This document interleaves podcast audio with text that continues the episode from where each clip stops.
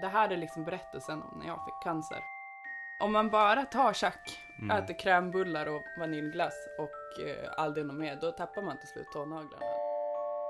Sjukdomar och varbölder och eh, fotsvamp och, och andra sorters svamp och, och magproblem och sånt. Jag har aldrig mördat någon annan Nej, men nu blir det vi ännu värre. Jag, jag har inte mördat andra människor. Välkomna till första avsnittet av Mörkret. En podcast där vi med humor och respektlöshet utforskar allt det som gör ont i livet. Vi söker svar på frågan om varför livet suger och varför det är så jävla svårt att vara vuxen. Och vi, det är jag, Johan, och du, Angelica. Ska vi börja med att berätta lite grann om oss själva och kanske vad vi har för relation till de här ämnena som vi kommer ta upp i, i podden? Mm. Du har ju inte dödsångest. Nej, men jag har väldigt mycket ångest. Ja. Mi- Mitt liv har präglats väldigt mycket av ångest, att försöka eh, undvika ångest och så. Generell ångest. generell ångest. Eh, ångest inför det mesta. Sociala situationer, förändringar. Eh, väldigt mycket i mitt liv har, har präglats utav, utav ångest. Vad skulle du säga är din dagliga ångest... Alltså om du har en sån ångestskala. Där ett är lite ångest och tio är mycket ångest. Vart ligger du dagligen? Eh, jag ligger väl oftast kanske på en femma eller så. Fast jag har också ganska mycket strategier för att hantera ångest. Mm. Eh, och det är ju mycket så specifika situationer som jag får eh, ångest. Alltså en dag när jag bara är hemma eller så, så behöver jag inte ha eh, så mycket ångest. Du brukar ju säga att jag bara är på två olika ställen, på jobbet eller hemma. Tre olika ställen. Du är i tre olika rum. Just det. Du har ju det långa rummet mellan jobb och hemma. Mm, tåget. Mm. Och där har jag ju ofta inte jättemycket ångest. Liksom. Eh, Det är ju mest i, i mer osäkra situationer och i specifika situationer. Typ som när jag ska eh, somna så har jag, jag har ju väldigt mycket ett så här ångestfyllt eh, förhållande till sömn och så. Varför då? Jag tror att det har att göra med att jag alltid egentligen har haft ganska svårt att somna. Och att det tar väldigt lång tid. Och då ligger man vaken i så här en, två timmar i mörkret. Då kommer ju ångesten krypande liksom. Så bara förväntningen av att det kanske kommer hända. Ja, så får man massa förväntansångest typ. typ ja. Därför som jag drar mig för att gå och lägga mig och ofta sitter vaken väldigt sent på natten och sådär. Dels för att jag gillar och för att jag har den dygnsrytmen och så, men, men också för att jag vet att det liksom kommer vara ångestfullt. Men där har jag ju strategier liksom. Det är ju därför som, alltså så här, alla sömnforskare, och vi ska inte prata om sömn direkt i det här avsnittet, men alla sömnforskare säger sådär att man inte ska, man ska absolut inte kolla på någonting på TV eller datorn en timme innan man går och lägger sig och så. Men jag, jag somnar ju alltid kolla på vissa TV-serier. Och i sommar har jag kollat på en så här ful stream av eh, Mord och inga visor. Den här deckarserien med den här väldigt, väldigt gamla tanten. För att det är så här ångestdämpande för mig. Du somnar alltså till serien? Ja, jag har den på, på min dator med väldigt låg volym. Okej. Men låt mig förstå. Du eh, heter Johan Persson. Mm. Är, vad är du, 30? Två.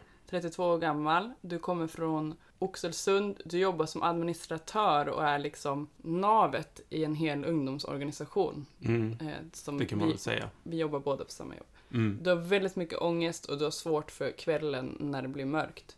Eh, eller när det blir mörkt, du ska Nej, inte sova. mörkret i Nej, det är inte mörkret Det är att gå och lägga sig liksom. Men, och du har ångest inför väldigt mycket, så pass mycket att du bara rör dig i tre olika rum Mm. i, i hela Mm. ditt liv. Jag, jag, har, alltså jag har ju ett väldigt begränsat liv på många sätt. Eh, jag reser ju i princip ingenstans och sådär. Och har ganska begränsade sociala relationer och så. Vilket ju mycket har att göra med att jag får ångest av olika saker.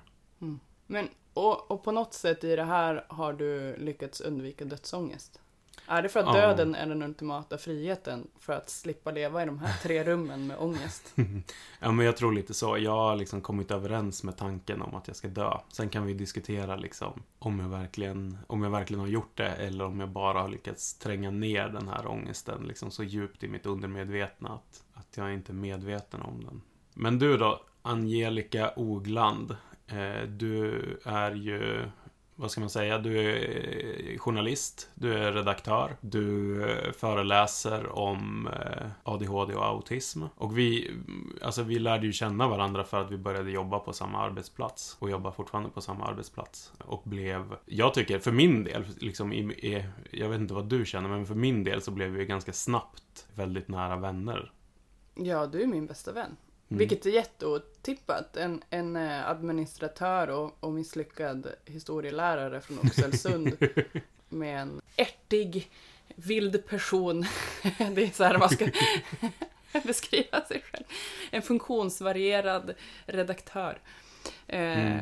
Nej, men vi är ju eh, ganska olika, egentligen. Ja, Vi kommer ju hela tiden fram till att vi är, är lika på en massa sätt och att vi typ tycker samma och ogillar samma saker och så, men vi är ju ganska olika ja, eh, som personer. men lika i hjärtat tror jag. Ja. Blir det så här Nu- snuskigt Nu igen? blir det för gulligt och då, det är också, jag tror en anledning till att vi är kompisar är för att vi båda är så här. om det blir för gulligt så måste vi böja tillbaks det åt andra hållet genom att typ börja retas. Precis. Mm. Ja, och, och vi, vi ser ju lite olika ut också. Vi är liksom ett omaka-par Mm. på det, många där, sätt. det var ditt sätt att säga att jag har vad man brukar kalla för ett podcast-utseende. Jo men vi är olika. Vi snackade ju om det förut att typ om vi gick på högstadiet så hade ju jag aldrig varit ens prata med dig och du hade ju inte ens lagt märke till mig, Nej. tror jag. Nej, det hade jag inte. Eller så hade jag eh, för, föraktat dig Ja. eh, på något sätt. Jag tror att du hade varit någon så här intellektuell så här gubb-tonåring. Mm. Så men det var jag verkligen. Ja. Ja. Som rättade folk. Eh, Ja. Besserwisser. Ja, och, och någonstans har jag väl alltid känt mig hemma i den personligheten, men jag var ju ändå så himla eh, extrovert och då, då på den tiden vad man kallade för fjortis. Mm. Så var jag. Mm. Och sen knarkade jag jättemycket så att jag vet inte om jag Mm. hade fått någon djupare relation överhuvudtaget. Nej, det kan vi också säga. Vi har ju väldigt olika bakgrund på det sättet. Ja. Eh, Och jag vet inte, du får ju avgöra själv hur mycket du vill berätta om din bakgrund i Nej, det- förhållande till det vi... That ship has sailed. Ja. Nej men jag knarkade ju, det är det som blir så himla intressant med att prata om det här med dödsångest. För att jag knarkade tills jag var 20 år och, då, och det var riktigt allvarligt. Jag var, alltså jag var så blandad identitet, jag vet ju aldrig vem jag är. Men jag var duktig tjej i skolan men ändå extrovert, så här fjortis på något vis. Mycket smink och mycket urringade kläder och, och mycket så här. Jag vet inte om man ens ska bedöma någon ut efter det. Men då var det ju sånt som man dömde folk ut efter Mm. väldigt mycket. Men också väldigt trasig, mycket, mycket ångest. Så att jag började knarka i mina tonår. Mm. Eh, och sen när jag var 20 så, så var jag hemlös, sprutnarkoman och höll på att dö Mm. av det. Så att jag fick ju så här LVM, tvångsvård, när jag var 20. Mm. Eh, och sen dess så har jag ju levt, idag är jag 30 så det var ju 10 år sedan. Sen dess har jag levt eh, ett normalt liv och drogfri och dricker inte, ingenting. Så. Mm. Men ehm, ja, väldigt, levt väldigt sjukt liv, speciellt i mina tonår. Mm. Och det gör ju att så här, när man lever, om man har levt, det kan jag ändå känna igen hos andra som kanske har blivit sjuka i så här, ja, men cancer eller liksom varit nära döden på något sätt. Att eh, när man har varit jättenära döden eller förlorat någon som har varit nära så lever man nä- bredvid döden på ett annat sätt eh, än vad Mm. andra kanske gör. Mm. Jag tar ju inte att jag ska överleva idag som någon självklarhet. Det, det kan jag aldrig göra igen. Och på så sätt blir varje dag en gåva. Men det som man ser liksom i film att så här, men nu är jag så tacksam och, och nu kan jag vara i stunden och man liksom ser någon framför sig som står liksom typ på en gräsmatta med så här träd ovanför som bara glittrar och, och bara nu så ser jag det vackra i livet. Så är det ju inte heller utan det blir ju som att man, ja, man vet att, att döden är jävligt nära och det gör att man blir mer närvarande men man är ju också totalt jävla skiträdd Mm. för att man förstår ju sin egen dödlighet på ett annat sätt. Eh, Och det är, inte, det är inte bara positivt att, att vara nära att dö. Så jag har jättemycket dödsångest. Alltså otroligt mycket. Och desto mer jag värdesätter livet, desto mer dödsångest har jag. Men du har inte dödsångest. Nej, jag har inte det. Jag är inte rädd för att dö. Alltså ibland så har jag känt, alltså jag, jag kanske fått ett tryck över bröstet eller hjärtat börjat slå så här väldigt kraftigt eller så. Och då kan man ju tänka att man borde bli rädd. Men i mitt fall så har det mest varit ett, liksom, ett accepterande. Bara, ja, nu är det slut. Okej. Okej, du är den enda som alltså i en faktisk panikångestattack bara Alltså Jaha, jag, tror, men- jag tror faktiskt inte det är panikångestattacker utan sorgligt nog faktiskt med typ fysisk ansträngning att göra. Berätta om ditt podcastutseende nu. Mitt podcast, ja men jag är ganska tjock, eller jag är ganska tjock, jag är väldigt tjock och eh, väldigt liksom fysiskt dålig kondition. Du är ju inte så mycket för body positive, men det borde vi prata om något annat avsnitt. Mm. Hur vi lärde känna varandra. Mm. Alltså när jag kom in på jobbet, Hur länge har vi jobbat ihop? För det känns ofta, det, det känns ofta för mig som att vi har känt varandra i, i åratal. ja, nej nej det är bara för att tiden går så långt. Jag tror att det är för att vi har pratat så mycket om så här Ja, djupa saker och så. ja, eller pratar mycket. Vi pratar ju flera timmar varje dag känns det. Mm. Nej men eh, ett och ett halvt år va? Ja. Mm, något sånt. Mm. Du trodde ju att jag hatade dig. Ja men alltså så här, ja men så här var det. Jag kom in på jobbet, eh, av någon anledning så var de flesta som jobbade där då i den ungdomsorganisationen väldigt eh, introverta. Jag vet inte om de var introverta eller om de var bara på introvert humör. Eh, Mm. men jag kom in där med min träningsväska varje dag eh, och så här, tränade kampsport och var lite så här jag vet inte, jag var i någon så jättehurtig fas i livet. Det gick ju kraftigt över, på tal om dödsångest, men det kan vi ta senare. Men ja, och sen så var det du. Och jag vet att någon gång så sa jag så här, kan vi inte ta trapporna upp eh, till eh, matsalen istället Och då ska för vi komma hissen?" ihåg det här med eh, hjärtklappning och eh, trappor och... Ja, Mm. men jag tror att du typ så tittade på mig med så här världens bitchblick och bara, sånt där gör inte jag. Och så åkte du hiss upp. Det var lite sådana saker som jag tänkte Mm. så här, sen har ju du väldigt så här stoneface ibland. Ja. Så jag blev helt nervös. Men det är ju en orsak till varför jag ens vill göra den här podcasten. Jag har också alltid ångest. Jag utgår ifrån ganska ofta att alla tycker illa om mig och tycker att jag är jobbig. Just det. Det kunde ju varit du eller någon annan. Men du hatade inte mig. Nej, jag tyckte väldigt bra om dig redan från början. Men jag tror att jag har väl en tendens att hålla en ganska stark distans till människor. Speciellt om du tycker om. Jag vet inte om speciellt om jag tycker om. Men jag, nej, men jag kan väl säkert upplevas som ganska distanserad och kall. Så. Vi har ju gjort ett test på jobbet och jag är ju 80% introvert. Och du är 100% extrovert. Eh, så jag kan tänka mig att det blev en liten clash där. Ja, Det inträffade ju en händelse också där. alltså Någon av det, de första dagarna vi jobbade ihop. Som du fortfarande tycker är lite jobbig att prata om. Och som jag typ inte kommer ihåg riktigt. För det var inte så viktigt för mig. Men det var väldigt viktigt för dig. alltså tänk er. Alltså, det här är typ det värsta jag varit med om. En av de värsta sakerna jag varit med om och då har jag ändå hållit på att dö av att knarka liksom. Mm.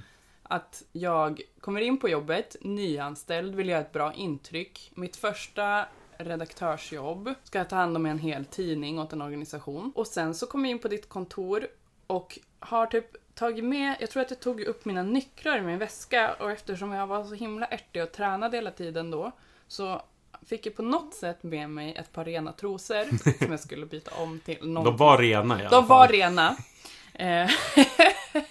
Så jag går in på ditt kontor och frågar något om något papper eller någonting. Mm. Och så tappar jag trosorna mitt på ditt golv. Först tror jag inte ens att du ser det. Nej, det tror jag inte heller. Nej, men du sitter där med stoneface Mm. och är neutral men hjälpsam liksom. Och sen så tappar jag dem på golvet och sen så säger jag oj, jag tappar visst mina trosor här. Ehm, de är rena.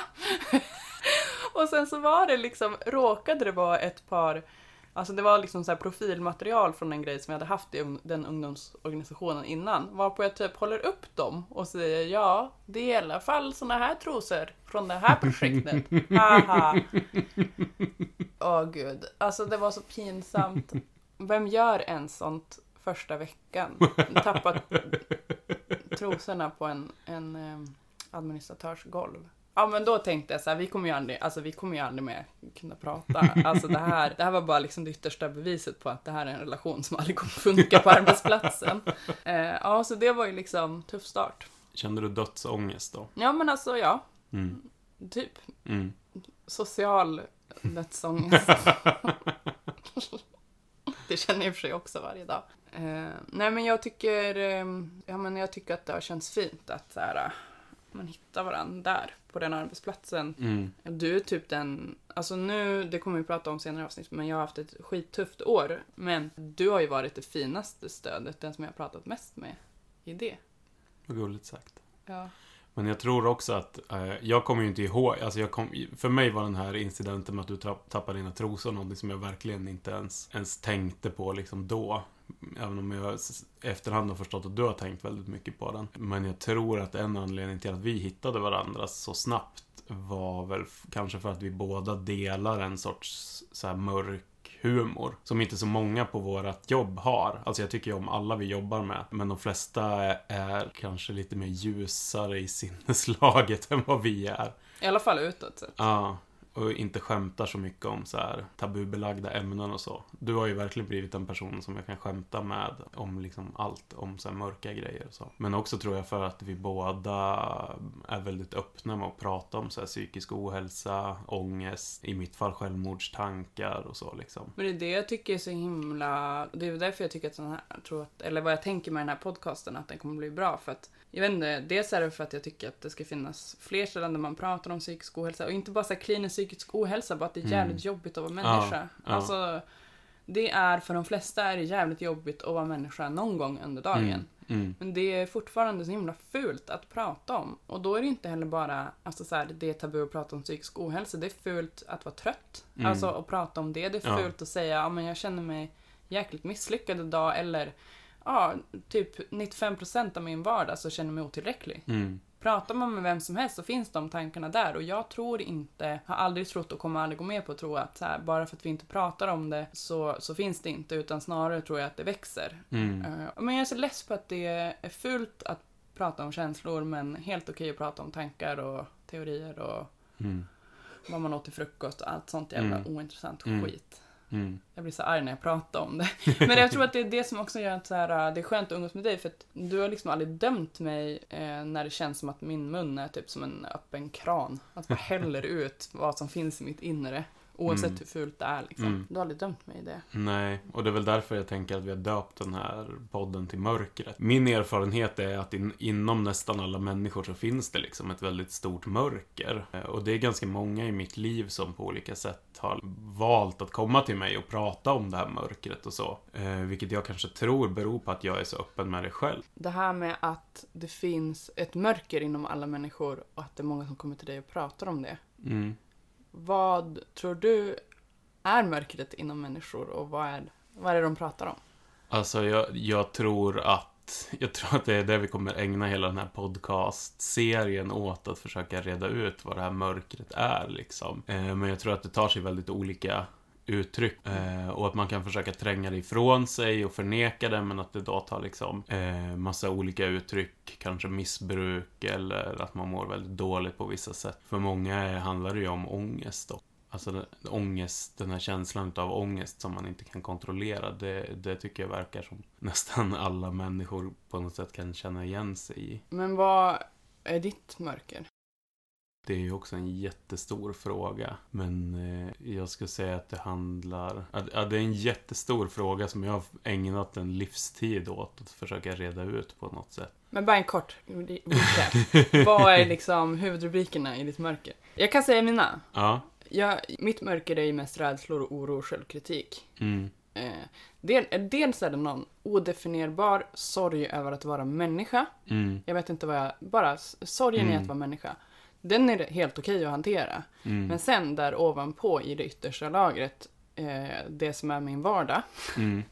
då kommer rädslor för att inte räcka till, rädslor för att inte duga, rädslor för att inte få vara med i en grupp, inte vara omtyckt, Mm. eh, rädslor för att vara en dålig mamma, eh, rädslor för att inte vara smart nog, inte vara snygg nog. Också det här, borde jag inte må bättre? Kommer jag alltid ha ångest? Är jag född med ångest? Mm. Varför är allt så jobbigt? Mm. Eh, jag måste gå ut med soporna, jag måste diska, nej jag orkar inte. Ah! Mm. Det, är min, Mm. det, det är min dag.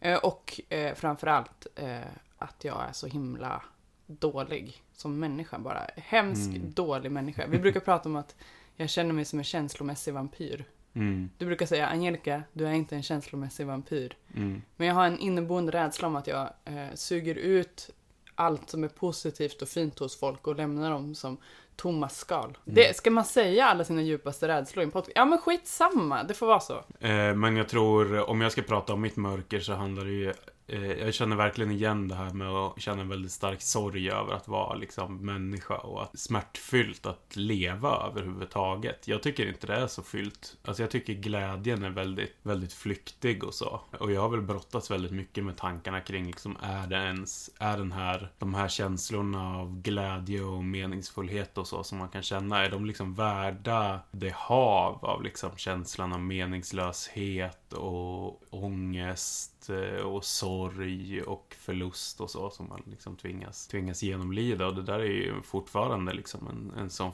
filosofisk fråga som jag hela tiden tvingas ställa till mig själv. Eh, men sen är det ju mycket sådana, som du säger, de här, det, det är ju på något sätt lättare att bära den existentiella ångesten än, än allt det här i vardagen. Som för mig har mycket kopplingar till att jag är så väldigt ångestfull och rädd inför massa saker, vilket gör att jag liksom undviker väldigt mycket. Att jag lever som sagt ett ganska begränsat liv. Vad undviker du?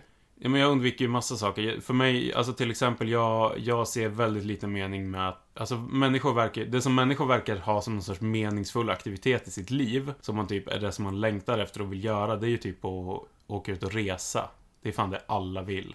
Nej, jag vill inte, jag förstår Nej, det helt. men koppla upp dig på Tinder och alla vill, allas intresse är att resa och det är allt alla vill och det är det som folk verkar få någon sorts mening från. Men jag kan ju typ inte resa utomlands. Eh, jag får så jättestor stresspåslag bara av att tänka på. Alltså nu pratar våran chef till exempel om att vi ska åka till Bryssel kanske om ett år. Eh, och det tycker jag är skitjobbigt. Du bara, eh, varför försöker han peppa oss med något slags straff? Ja, precis. Ja, precis. För det här skulle vara någon sorts belöning då för att vi har jobbat bra och så. Och jag, tänkte tycker- samma sak! och jag tycker att det är skitjobbigt, särskilt som jag då har bestämt mig för att jag inte åker flygmaskin och mer. Det har inte att göra med att jag är rädd för flygmaskiner, utan för att, ja men av klimatskäl så, så tycker inte jag det är rimligt att flyga. Så nu sitter jag och tittar på så här, ja men hur, åh, jag ska, då måste jag åka tåg till Bryssel, det tar typ 25 timmar, jag kommer behöva göra så här byten på vägen, åka igenom flera olika länder. Eh, jag får jättestarkt stresspåslag av det här och kommer antagligen behöva säga så här att jag, jag vill helst inte följa med om vi måste Alltså gud vad resa skönt. utomlands. Alltså så skönt, det här är varför jag är kompis med dig. Bland annat. Jag kände också så här, nu ska vi åka till Bryssel och umgås. Så jag bara, Mm. för det första umgås, för det andra, eh, var, jaha, Mm. vi ska ut och resa. Ja. Det känns ju som, alltså inte för otacksam mot en otroligt bra organisation vi jobbar Ja, i. Men ja jag, och verkligen en belöning. Eller verkligen, alltså jag förstår ju de som tycker att det blir jättekul att så här, åka, För vi har ju också ett kontor i Bryssel och så här. Och vi har kollegor som sitter i Bryssel och ja. Men sen, alltså jag tycker det är ju jättemånga saker som är jättejobbiga och, och jag har ju väl, tänker ibland på att jag liksom lever, alltså jag är 32 år gammal, eh, jag har inte körkort, jag kan inte köra bil, jag är jätterädd för tanken på att ens köra bil. Jag har eh, aldrig haft något så här traditionellt förhållande, liksom att man är ihop och kanske lever ihop och så. Det, det känns som att det är något som ligger jättelångt eh, borta för mig. På grund av ångest för vad det skulle innebära för jobbigt. Ja, och att kanske att jag, alltså, som du säger så är ju jag egentligen bara på, i tre olika rum. De platser som jag känner mig trygg på. Undrar om det är det som förenar oss, att vi har en gemensam känsla av enormt stort äckel för, in, för intimitet. det där djuriska och snuskiga får andra hålla på med, som har Tinder-profiler och vill göra sånt. Kanske, fast är det riktigt rättvist att säga att du har samma förhållande till det? Jag har haft det. Ja. Alltså det är typ nu jag kan tycka det är gött att ligga med någon eller vara ihop med någon eller säga jag tycker om dig och titta någon i ögonen Mm. och bara Mm. Jag har inget problem med det egentligen. Eh, Det är mest att liksom hela den här grejen med att ha en normativ relation och så. Eh, där man ska vara varandras allt och gå och handla på söndagar. Och, Ja, precis. Hela det Svenssonlivet. vart ska din ångest få plats i det? Ja. Men är det det här varför du har självmordstankar? För det vore ju förståeligt.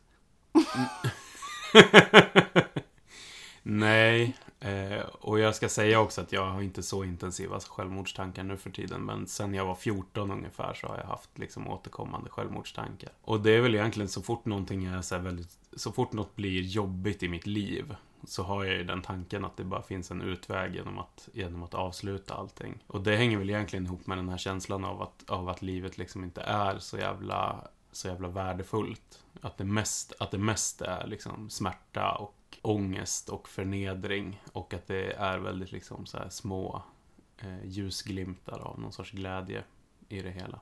Alltså, du vet att eh, vi brukar prata om att jag tror att jag är läkare bara för att jag har läst Mm. eh, DSM-5 från Ja. perm till perm och googlar sjukdomar ungefär en timme varje kväll. Mm. Och ge folk medicinska råd när man inte ska det. Mm. Det ska vi också säga är väldigt viktigt att vi, ingen av oss är läkare på riktigt och den här podden kommer inte ge några medicinska råd och om man har ver verkliga mm, problem så, så ska man söka Hjälp. Ja. professionell hjälp. Men jag, precis som läkare, eh, stödjer mig mot kvalificerade gissningar. Mm. Och om jag i mitt specialintresse som är eh, jag har ju en sorg över att jag aldrig blev läkare eller psykolog Mm. utan blev journalist istället. Ja. Men eh, eh, i mitt imaginära jobb som eh, psykiatriker så skulle jag nog ganska lätt kunna ställa diagnosen depression på dig eftersom du tycker att det negativa i livet, eh, vad tänker, alltså det är mer negativt än positivt. Det, alltså Mm. om inte jag hade känt dig då hade jag ju tänkt så här, oj den här personen behöver medicin. Mm. jag tror ju att jag inte är deprimerad. Jag tror ju också att jag aldrig har varit eh, deprimerad. Men vi pratade ju om en annan diagnos en gång som du ställde på mig. Vad heter det? När man så här, man är in... Dys- dystemi. Ja, dystemi ja. Ja. Då är man ju inte riktigt... Det tror jag kanske att jag har. Det är ju att man är Ior. Du är bara liksom allmänt låg men Mm. det är ditt sätt att leva. Typ. Ja. Och det som jag tänker gör att jag kanske inte har en eh, diagnos då, är väl mer att det här faktiskt inte idag påverkar mig så negativt i vardagen liksom. Mm. Just de här känslorna. Men om du skulle hamna i en situation där du måste utmana dig själv. Mm. Här, Johan, nu, nu har du blivit kär i, i den här personen och Mm. du kommer behöva röra dig eh, i, i ett nytt rum som du kallar Mm. hemma, som du delar med någon, Mm. eh, som du är ihop med och i, eh, du kanske behöver ta ett annat rum än det långa tåget från Mm. Uppsala till Mm. jobbet. Va, va, alltså livet kan ju ändras, vad ska du göra Ja. då? Jo men det är ju det som är det fruktansvärda, att livet alltid ändras liksom. Man får ju aldrig vila. Det jag säger till alla är att min dröm är ju verkligen att bara få ett jobb som jag vet, det här jobbet kommer jag ha tills jag går i pension. Och ha en bostad som jag vet så här, det här kommer jag bo tills jag dör. Men jag tycker det är intressant, du, nu berättade du själv det här om att du brukar säga att du är eh, nästan till läkare. Jag brukar ju kalla dig för Läkare Utan Gränser. Du hade ju också en tårta på ditt 30-årskalas med Läkare Utan Gränser. Deras Tema. logga, Ja, som alla hade gjort till mig i smyg. och eh, jag tror att vi i den här podcastserien kommer ha lite olika ingångar i det här. Alltså du kommer prata utifrån eh, medicin och psykologi och så. Och jag kanske kommer prata mer utifrån filosofi och religion och idéhistoria så. Mm. Eftersom det kanske är mina specialintressen i sammanhanget. Jag är ju så glad att jag bara får en kanal där jag får prata om alla konstiga sjukdomar som finns. Och, eh, det blir ju svårt när det, det krockar ju så mycket eh, mellan mig och vanligt folk. Att jag är så intresserad av olika sjukdomar och varbölder och eh, fotsvamp och, och andra sorters svamp och, och magproblem och sånt. Mm. Eh, och psykiska problem. Mm. Eh, Jag har liksom inte något riktigt forum för det, men eh, ja, det kanske kommer i och med den här podden. Det Mm. är kanske då jag äntligen får leva ut mitt specialintresse. Ja. Men jag måste ändå säga det, alltså det har ju börjat bli ett problem för folk hör ju av sig eh, typ på Instagram och bara kan du kolla på det här utslaget? så det, jag vet inte, det har nog spårat det här Mm. skämtet om att jag är läkare börjar tas på allvar. Jag tänker att de borde förstått. Redan när jag drog ut min egen kopparspiral och la upp en bild på den, rengjord, och sa så här, haha, kolla, jag är visst läkare, varför skulle jag annars kunna, kunna dra ut min kopparspiral? Mm. Där borde ju folk förstått att så här, det här är inte en psykiskt frisk person. Eh, och det är framförallt ingen läkare. Nej. Alltså jag har ju hört dig prata med din läkare en gång om medicinering. Och det var nog först då som jag förstod ditt påstående om att du nästan är läkare. Eh, för det var ju som att lyssna på två kollegor som pratade om, om medicin. Du sa ju till din läkare vad du skulle ha utskrivet. I vilken dos och vilka biverkningar och Mm. vad som korrelerade. Ja, men ja, och, och det är ju kanske man kan säga att jag har ADHD och någon väldigt light light version av bipolär sjukdom typ 2. Alltså den där man är jätteglad ibland och jätteledsen ibland. Eller jätteledsen, man är deprimerad eller hypoman. Men jag har inte jättemycket problem med den, men, men jag har de två, de är väldigt vanliga tillsammans. Och när man har de här två så måste man eh, basically vara läkare. Mm. Mm. För att kunna leva med den. Mm. Eh, För att om man lyssnar på sjukvården, då, då tappar man ju liksom... Nej, jag ska inte... Nej, vet du vad? Jag ska inte uppmana folk att inte lyssna på sjukvården. Nej, det ska vi säga att vi, vi i den här podden, vi, vi uppmanar till att man lyssnar på riktiga läkare. I alla fall, vi ska prata om dödsångest. Ja. Vill du, alltså nu är vi inne på din sjukdomshistoria här. Vill du prata om hur ditt senaste år har varit? För du har redan antytt det. Och det har ju en ganska stark koppling till din dödsångest, tänker jag. Ja.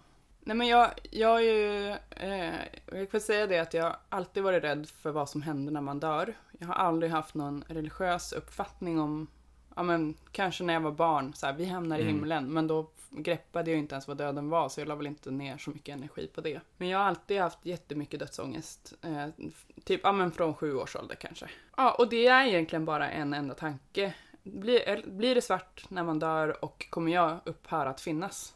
Mm. Eh, och ångesten över att jag inte kan relatera till det och att jag alltid vill finnas. Och när jag haft, när jag liksom knarkade liksom och levde rövare i mina tonår och också hade väldigt mycket självmordstankar och självmordsförsök och sådär. Då var ju döden mer kanske som en befrielse och jag gick inte så fullt in i vad den innebar eh, förrän jag liksom höll på att dö av undernäring och ja, alltså använde ju tunga droger. Du hade också sjukdomen skörbjugg. Eh, ja, Alltså en sån sjukdom som brittiska sjömän hade. ja, jag åt In, innan de kom på att man kunde äta typ en citron. Ja, men eh, om man bara tar tjack, Mm. äter krämbullar och vaniljglass och eh, aldrig något mer, då tappar man till slut tånaglarna. Det Mm. är oundvikligt. Ja.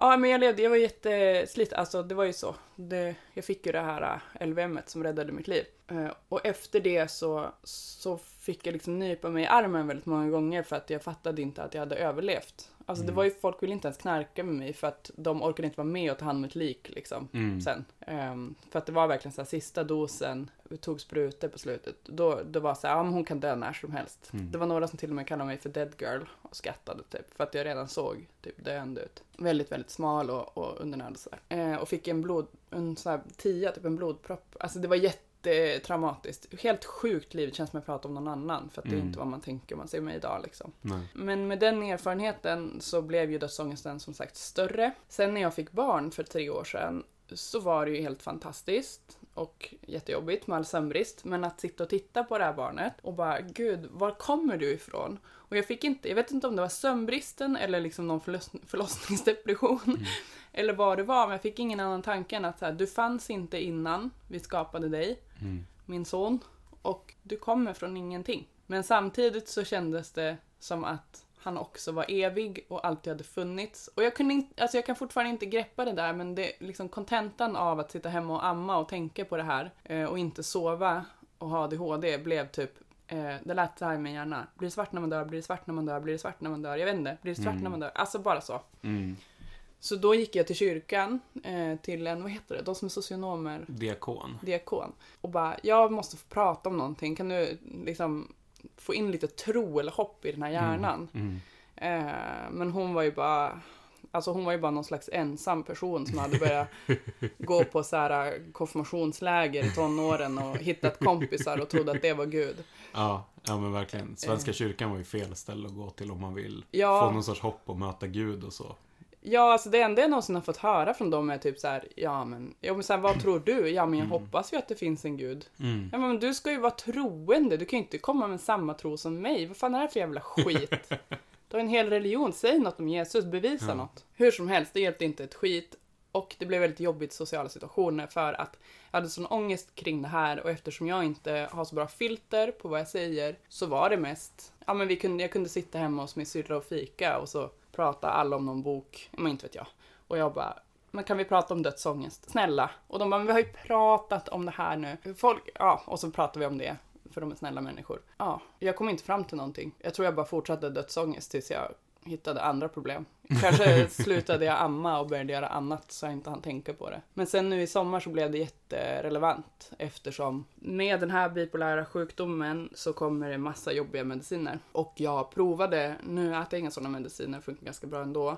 Det ska man inte heller uppmuntra folk att göra, men, men jag tål inte riktigt de här medicinerna. Och jag tog eh, en medicin som heter Lamictal, som är en eh, epilepsimedicin från början. Mm. som de har upptäckt är stämningsstabiliserande på bipolära patienter. Alltså man blir inte, man går inte upp i varv eller blir väldigt eh, nedstämd av den, utan den jämnar ut. Eh, men eh, eftersom jag är någon slags felkoppling i mitt centrala nervsystem så funkar den inte alls. Jag fick bara massa migrän, jättekonstiga neurologiska symptom, jag var jätteofokuserad, jätte typ så här hjärntrött nästan. Mm. Och så här, äh, fick så här attacker av förvirringar. Typ helt plötsligt hittade jag inte hem. Och alla trodde att jag var utmattad, men det var jag inte. Och jag fick alltså så, så starka migränattacker att jag bara låg ner typ i en månad med typ en hink bredvid mig och jag hade en ny relation och min treåriga son och det var liksom med all sjukdom, alltså hela vardagen bara kraschade.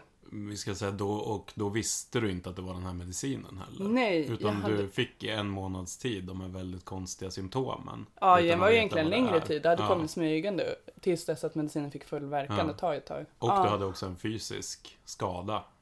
En ganska omfattande operation i, en i knät. knäskada. Ja. Mm. Jag har ett korsband som är sliter av och lite så här trasiga menisker. Så att senaste året, alltså det har bara varit en massa fysiska sjukdomar, vilket Mm.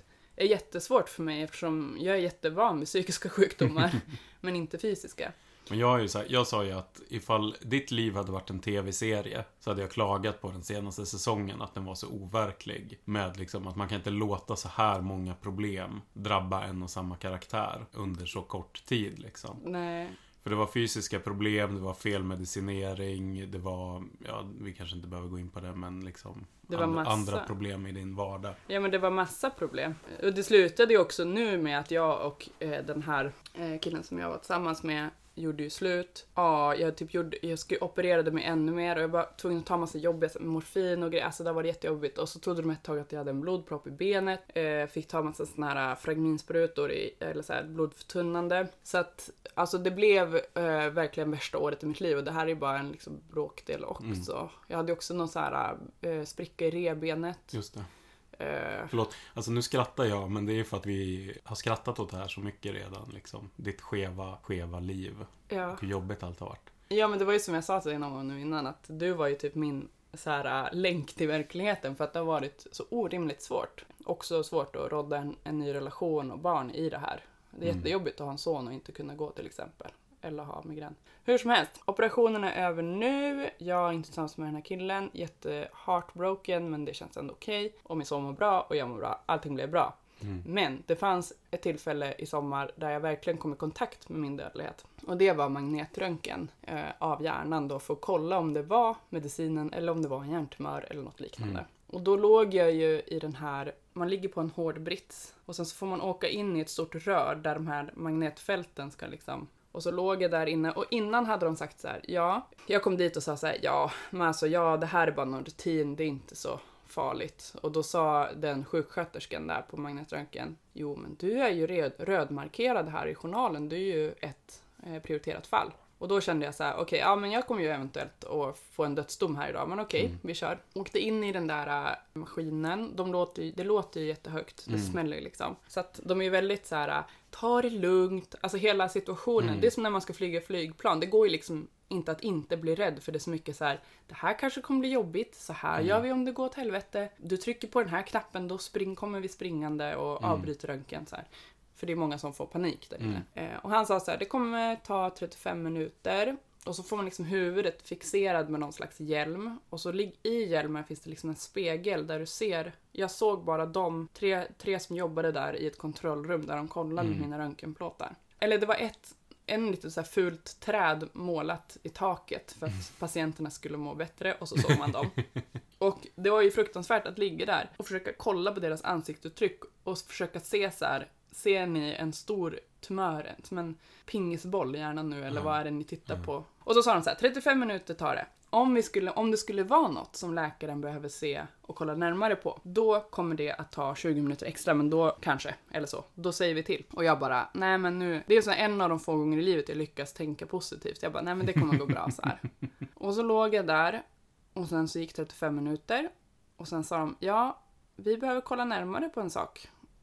Och jag bara, nu dör jag. Det, eller så här, nu, det är nu jag får reda på. Det här är liksom berättelsen om när jag fick cancer. Och så sa de att eh, ja, men du kommer få kontrastvätska injicerat och vi ska kolla lite närmare. Och då sa jag så här, har ni hittat någonting? Vad är det för någonting? Jag vill veta. Och så sa de, nej vi vill bara eh, fastställa eller utesluta någonting. Och jag bara, ja men kan ni säga någonting mer? Nej, tyvärr inte. Och när jag låg där, det här var ju det konstigaste, så kan man ju tänka att en person med mycket dödsångest och ett, liksom, ett litet barn och, och massa fina saker i livet som jag högaktar och, och liksom, jag är en person som verkligen vill leva liksom. Då kan man ju tänka att det är en fruktansvärd upplevelse och det var det på sätt och vis på grund av ovissheten. Men det jag kände var att så här, om det här är då jag får reda på att jag kommer dö inom en snar framtid så är det ändå okej. Okay. Mm. Och jag kan inte berätta vart det kom ifrån, för det fanns inget i den situationen som talade för att mm. jag skulle ha ett sånt lugn. Men det fanns en, en acceptans? Alltså en omedelbar det. acceptans. Ja. För ja. att när jag liksom återigen blev ställd inför liksom min egen dödlighet som jag hade gjort för tio år sedan när jag knarkade, så kände jag den här gången att jag har fått tio år till skänks. Att jag har levt ett så himla fantastiskt liv och jag har fått uppleva så mycket som jag trodde att jag aldrig skulle uppleva. Så att det, fin- det fanns inte i mig när jag låg där att så här, jag vill bara göra det här. Mm. Jag vill bara uppleva det här innan jag dör. Men jag kände, jag är inte klar, alltså såklart. Mm. Men inte så här, om jag dör nu så, så kommer jag inte kunna acceptera det. Utan om jag dör mm. nu så är det så. Sen tog det ju ganska, det tog en vecka eller något sånt från att du gjorde den här till att du fick besked. Det tog tre. Men då hade jag fått massa andra fysiska besvär så då var jag liksom mm. redan uppe i, då har jag typ inte ens tänkt. Nej men det var mm. fruktansvärt. Ja. ja och sen kom ju svaret. Mm. Åldersprickar. Alltså. Så någon, förnedrande. Någon sorts åldersmögel på hjärnan. Tydligen. Som är vanligt och inte farligt. Ja. All, mm. Alla över 25, eller vad det stod, som gör hjärnröntgen uppvisar vita prickar, och det, eller vita prickar i hjärnan på röntgen. Och det är mm. typ vit substans som har dött på grund okay. av ålderdom. Alltså det var ju typ, du, du är bara bipolär och tagit fel medicin och ja. gammal. Tack ja. hej. Vilket jävla antiklimax. Ja, men du fick ändå liksom möta din dödsångest och, och känna att... en sorts acceptans där. Ja, ja, det var ju så märkligt. Har du haft någon nära döden-upplevelse? Nej, jag har inte haft det egentligen. Utom då de här gångerna när jag känt trycket över bröstet och känt så att nu kommer det hända. Men jag tror att en grej som jag har gjort är väl, det finns en idé inom, inom zen-buddhismen. Eh, och särskilt bland liksom så här, de eh, japanska samurajerna och så. De hade ju en, en eh, filosofi, eller en filosofibok som hette Hagakure. Eh, och där finns en idé om att man hela tiden ska förbereda sig på att man kan dö. Man ska i princip, tänka att liksom, ja, jag är som död för jag kan dö när som helst, vilken sekund som helst. Och att det liksom är ett sätt att befria sig från den här dödsångesten. Att bara liksom eh, göra just den här grejen som du fick göra. Att, känna den här acceptansen inför att jag kommer att dö. Mm. Eh, men sen är det ju en väldigt vanlig liksom, teori inom psykologin och så att vi kan egentligen inte... Att den där acceptansen är på något sätt falsk. Att vi hitta på något sätt att låtsas eller att eh, låtsas att vi accepterar vår egen dödlighet fast vi egentligen inte gör det. Fast du har ju inte dödsångest, så du måste Nej. ha någon acceptans. Ja, jag, jag, tror kanske att jag har det. Men det är ju en intressant fråga. Jag läste en ganska intressant bok eh, som heter The Denial of Death. Eh, som skrevs på 70-talet av en eh, kulturantropolog som hette Ernst Becker han var intresserad av liksom vad som driver människor och så. Och det han egentligen kom fram till var att all, all våran drivkraft för typ allt vi gör är våran dödsångest liksom. Han menade att vi människor är ju typ unika som varelser i det. Alltså alla varelser som har någon sorts medvetande har en typ av dödsångest. Alltså att man ställs inför en situation där man kan dö. Och försöker rädda sig ur den situationen liksom. Eh, men vi människor har ju de här jättestora hjärnorna som gör att vi kan tänka abstrakt och vi kan förutsäga framtiden och vi kan tänka på sånt eh, som vi inte har upplevt själva. Eh, och därför kan vi tänka på vår egen dödlighet och att vi själva kommer dö. Och då menar Becker att liksom, skulle vi hela tiden tänka på det där, skulle vi hela tiden vara medvetna om det där, då skulle vi aldrig kunna fungera. För vi skulle hela tiden vara upptagna med den här tanken att eh, jag kommer dö. Och vad är, då någon, vad är det för mening med någonting om jag bara kommer dö liksom? Eh, så då menar han att vi, eh, för att klara, för att trycka undan den här dödsångesten så måste vi alla eh, skapa vad han kallar för ett heroiskt projekt. Det här heroiska projektet går egentligen ut på att liksom bli en del av något större än en själv. Eh, och den vanligaste typen genom mänsklighetens historia har varit ett religiöst projekt. Alltså man tänker sig att man är en del av en religion där man kanske tänker att jag kommer leva vidare efter döden och eh, mina förfäder, de som liksom har levt innan mig, de finns på något sätt. De finns kvar. Eh, därför att vi människor, menar Becker, vi existerar dels som en, liksom, ett fysiskt, i den fysiska världen med vår fysiska kropp. Men vi är också unika därför att vi har en symbolisk värld.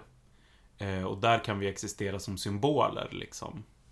Och vi kan på något sätt acceptera att fysiskt så kommer min kropp inte alltid att finnas. Men vi tänker oss att i den här symboliska världen så kan jag på något sätt leva vidare. Och religionen är en vanligt sånt projekt. Och sen menar han att idag så finns det liksom andra eh, Idag har religionen för, förlorat mycket av sin makt, så idag finns det andra typer av heroiska projekt där vi kanske ser det som del av en nation eller en politisk ideologi eller eller kanske bara att vi ser vår familj som vårt heroiska projekt. Det vill säga, jag kommer leva vidare genom mina barn och så. Kan det ehm, inte vara ens Instagram? Det kan vara ens Instagram. Alla influencers. Ja, alla influencers. Egentligen allting sånt som vi gör och all sån kultur, alltså hela anledningen till att vi är typ är skapande varelser, som vi skapar kultur och så, så kommer ju i, i den här teorin ur en vilja att liksom överleva döden. Att på ett symboliskt plan övervinna vår egen dödlighet och liksom kunna leva vidare på något sätt. Men också att man liksom kan, eh, menade Becker, han menar att det finns vissa, ett fåtal, som kan liksom komma att acceptera döden och som kan acceptera att jag inför liksom kosmos så betyder eh, varken jag eller egentligen hela mänskligheten någonting. Men att man ändå fortsätter leva Eh, vidare, att man liksom inte stannar i den man går inte under på grund av den känslan. Och sen menar Becker att mycket av den psykiska ohälsa som folk har handlar om att deras heroiska system på olika sätt kollapsar. Han menar att depression till exempel handlar om att vi känner att vi kan inte uppnå vårt heroiska system. Det vill säga att vi känner att ja, jag, spelar, jag spelar ingen roll liksom. Och han förklarade också eh, schizofreni med att det handlar om att ens heroiska system har kollapsat så totalt så att man måste liksom skapa sig en egen värld i princip. Alltså nu drog han det ju lite för långt. Ja, det här är ju teorier som, alltså vi vet ju att depression till exempel har att göra med våran hjärnkemi och så. Mm. Så jag tror att de här teorierna, jag tror att han i vissa avseenden drar det eh, väl långt. Men jag tycker att det är väldigt intressant att tänka sig att så här, allt det egentligen vi gör. Alltså när man funderar på det så börjar man inse att väldigt mycket av det vi gör i vår kultur, allting som våra religioner har handlat om och så, egentligen handlar om att kontrollera den här väldigt stora aphjärnan vi har. Som säger, jag kommer dö, alla jag bryr mig om kommer dö, ingenting spelar egentligen någon roll. Och då måste vi skapa den här meningen liksom. Men, men jag undrar bara, det, alltså, det kan ändå stämma för jag tänker på när man är så pass deprimerad att man inte längre känner att man kan handla i enlighet med sina värderingar kring vad som är viktigt. Mm. Då blir ju depressionen, alltså det blir ju ett steg längre. Mm. Där tycker jag ofta steget till självmordstankar kan bli. Mm. mm. Att så här, det kan, man kan vara låg men sen också så här, jag bara förstör för folk eller jag klarar inte ens av. För mig har många depressioner varit det här att det som är viktigt för mig, det som är mitt heroiska uppdrag, det är att kunna finnas där för andra människor, mm. göra skillnad. Mm. Mm. Alltså i mina relationer, mm. inte så. Mm.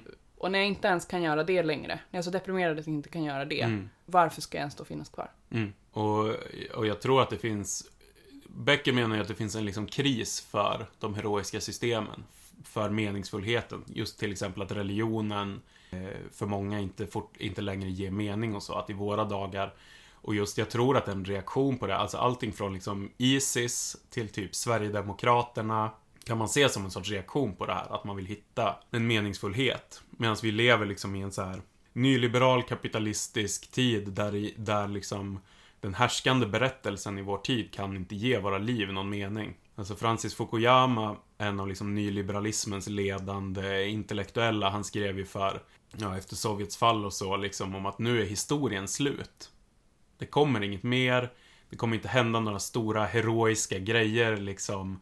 Eh, vi kommer bara leva i den här världen som kommer vara typ likadan alltid. Och det där tror jag att att vi har matats med det, det budskapet om att så här, det finns inget alternativ. Fredrik Reinfeldt sa att så här, all tro på utopier är farligt. Att tro på att världen kan bli bättre, det är liksom farligt i sig. Har han sagt det? Ja. Det är helt galet. Det är ju liksom deras teori. Det är ju hela den teori som finns idag liksom att eh, vi ska bara acceptera att världen är som den är och jag tror att, att, så här, att olika typer av eh, extremistiska rörelser på, inom liksom religion och inom nationalism och så växer fram idag kan ha en koppling till just det här med att Känna djup meningslöshet. att, att allting är så meningslöst och att vi behöver ett system där jag får känna att jag som individ, jag som person är liksom viktig Och unik. på något sätt. Mm. Men vilken är din heroiska insats? Du får inte Mm. säga bli bäst på Excel eh, eller eh, vinna någon slags Europamästerskap i att isolera sig från, från mänsklig kontakt. Nej, men, nej men för mig är det ju helt klart att vara en del utav eh, nykterhetsrörelsen och arbetarrörelsen. De två folkrörelserna som jag har gett mitt liv till liksom. Mm. Eh, det finns en dikt utav eh, Pablo Neruda, den chilenska poeten, som han skrev eh, till mitt parti, alltså till Chiles kommunistiska parti. Och den slutar med att genom dig så slutar jag inte längre i mig själv. Jag, gränsen för mig liksom, suddas ut lite, eller blir inte lika viktig liksom. Det finns en rörelse som kommer leva vidare den- den dag jag dör. Mm. Eh, jag tänker på en sång som heter Skomakaren från Rovaniemi eh, av Fria Proteatern som Om livets mening så tänkte jag att om jag blott kan lära två man att kämpa för sin klass och hålla den i ära då för de mitt liv vidare när graven min skall grävas då har jag lämnat något efter mig jag levde inte förgäves. Och så, det, så tänker jag kring mitt heroiska projekt. Det är det som jag tycker ger mitt liv mening på något sätt. Eh, dels det jag gör idag liksom. Och det handlar ju om att jobba med kids och eh, att ge liksom unga människor en bättre framtid. Men också att jobba för liksom, en framtid på den här världen. Så mitt heroiska projekt är ju kommunismen. Liksom. Det är ju drömmen om, om ett samhälle som är väldigt mycket bättre. Men jag tror också utifrån eh, Beckers teori att det verkligen finns en drivkraft i det som handlar om min, mitt eget förhållande till döden. Liksom. Men jag förstår inte hur du kan göra så mycket mening av det här för att jag gör ju skillnad för massa människor i och med det jobb jag gör. Men mitt stannar ju vid dödsångest och det, det är liksom, jag önskar att jag också så här, jag ska inte jämföra mig med dig men, men så här tänker att så här, det är ett vi, alltså jag gör ju inte det. Eller jo, lite grann men alltså jag fastnar ju så mycket på den dagliga, alltså jag har ju så, sån dödsångest, inte bara för mig själv men utan för andra varelser också. Mm. Att jag liksom, jag klarar ju inte av att döda en mygga. Nej, just det. Eh, Så att när du sitter och citerar eh, kommunistisk litteratur, då står jag hemma liksom och försöker rädda den här getingen som har flugit in. Och, eller sitter och, och tänker på, vet du vad jag brukar få ångest över? Alla kontorsblommor som står på kontor. Alla de här fula orkidéerna som aldrig får vatten, som bara sakta, sakta Mm. plågas till Mm. döds. Mm. Jag får ju dödsångest å deras vägnar. Mm. Och ibland så de här getingarna som flyger in, alltså det kan ta lång tid innan jag får tag på den, men när jag får tag på den så, och så sätter jag den ute och det har hänt att jag liksom hämtat eh, en liten kapsyl med vatten som jag har ställt bredvid så att den kan dricka lite innan den försvinner vidare på sin färd. Jag, det här, Dödsångesten bara förstör så mycket. jag, jag känner igen det här från många diskussioner som jag har haft med veganer genom åren. Där de tycker att döden är någonting objektivt hemskt. Liksom. Man ska inte döda andra levande varelser. Och jag har en ganska neutral inställning till döden. Det är bara någonting som existerar. Det är liksom ett flöde av materia som ibland är levande och, och ibland är dött. Och att det inte... Det innebär ju inte att jag själv vill dö eller att jag tycker att man ska bara börja döda andra människor. Eh, sådär. Eh, ibland kanske Du kan det... inte prata om att döda andra... Nej, nej, nej. Nej, du kan inte prata om men- att döda andra människor med ett litet skratt. Det här är första avsnittet. Det funkar Just inte det. Johan. Mm. Du framstår ska- bara som en mördare. Mm. Jag har aldrig mördat någon annan Nej, men nu blir det vi ännu värre. Det kan vi säga eh, helt utan att skratta åt att jag, jag har inte mördat andra människor. Eh, Men, men, men, men för, för, det jag tycker det är fint det du säger, för att det här med att vi materia bara i olika Mm. form. ja, Det är faktiskt en tanke, typ den enda, som har räddat mig ja, eh, från dödsångest när det har blivit alltså, ohanterligt mycket Ja. dödsångest. Och det är det att så här, allt är evigt mm, i, i det här universumet Mm. och det vi känner till. mm, Och allting finns hela tiden. mm, Det är väte, det är syre, det är kolatomer. Det tar bara olika form. Och på så sätt kan jag aldrig dö jag brukar tänka, när folk som varit närstående till mig och så har dött, så brukar jag tänka på en, en seriestripp från den här webbserien XKCD. Där det är någon, jag tror det är någon som bygger lego med sitt barn. Ett legohus. Och sen tar de isär det och lägger tillbaks legobitarna i lådan. Och så pratar de om så här, var är huset nu? Och huset, så tänker jag liksom att döden är att vi är de här bitarna som har satts ihop på det här sättet. Och sen kommer vi brytas ner och sättas ihop till andra saker liksom. Men det här huset finns ju inte kvar. Precis lika lite som det blir svart efter att vi dör. Så var det ju inte svart innan vi föddes liksom. Vi fanns bara inte. Och en gång kommer vi inte finnas. Vad är det du brukar säga att, att när du mår som sämst, att du bara vill gå ut och lägga dig på någon komposthög?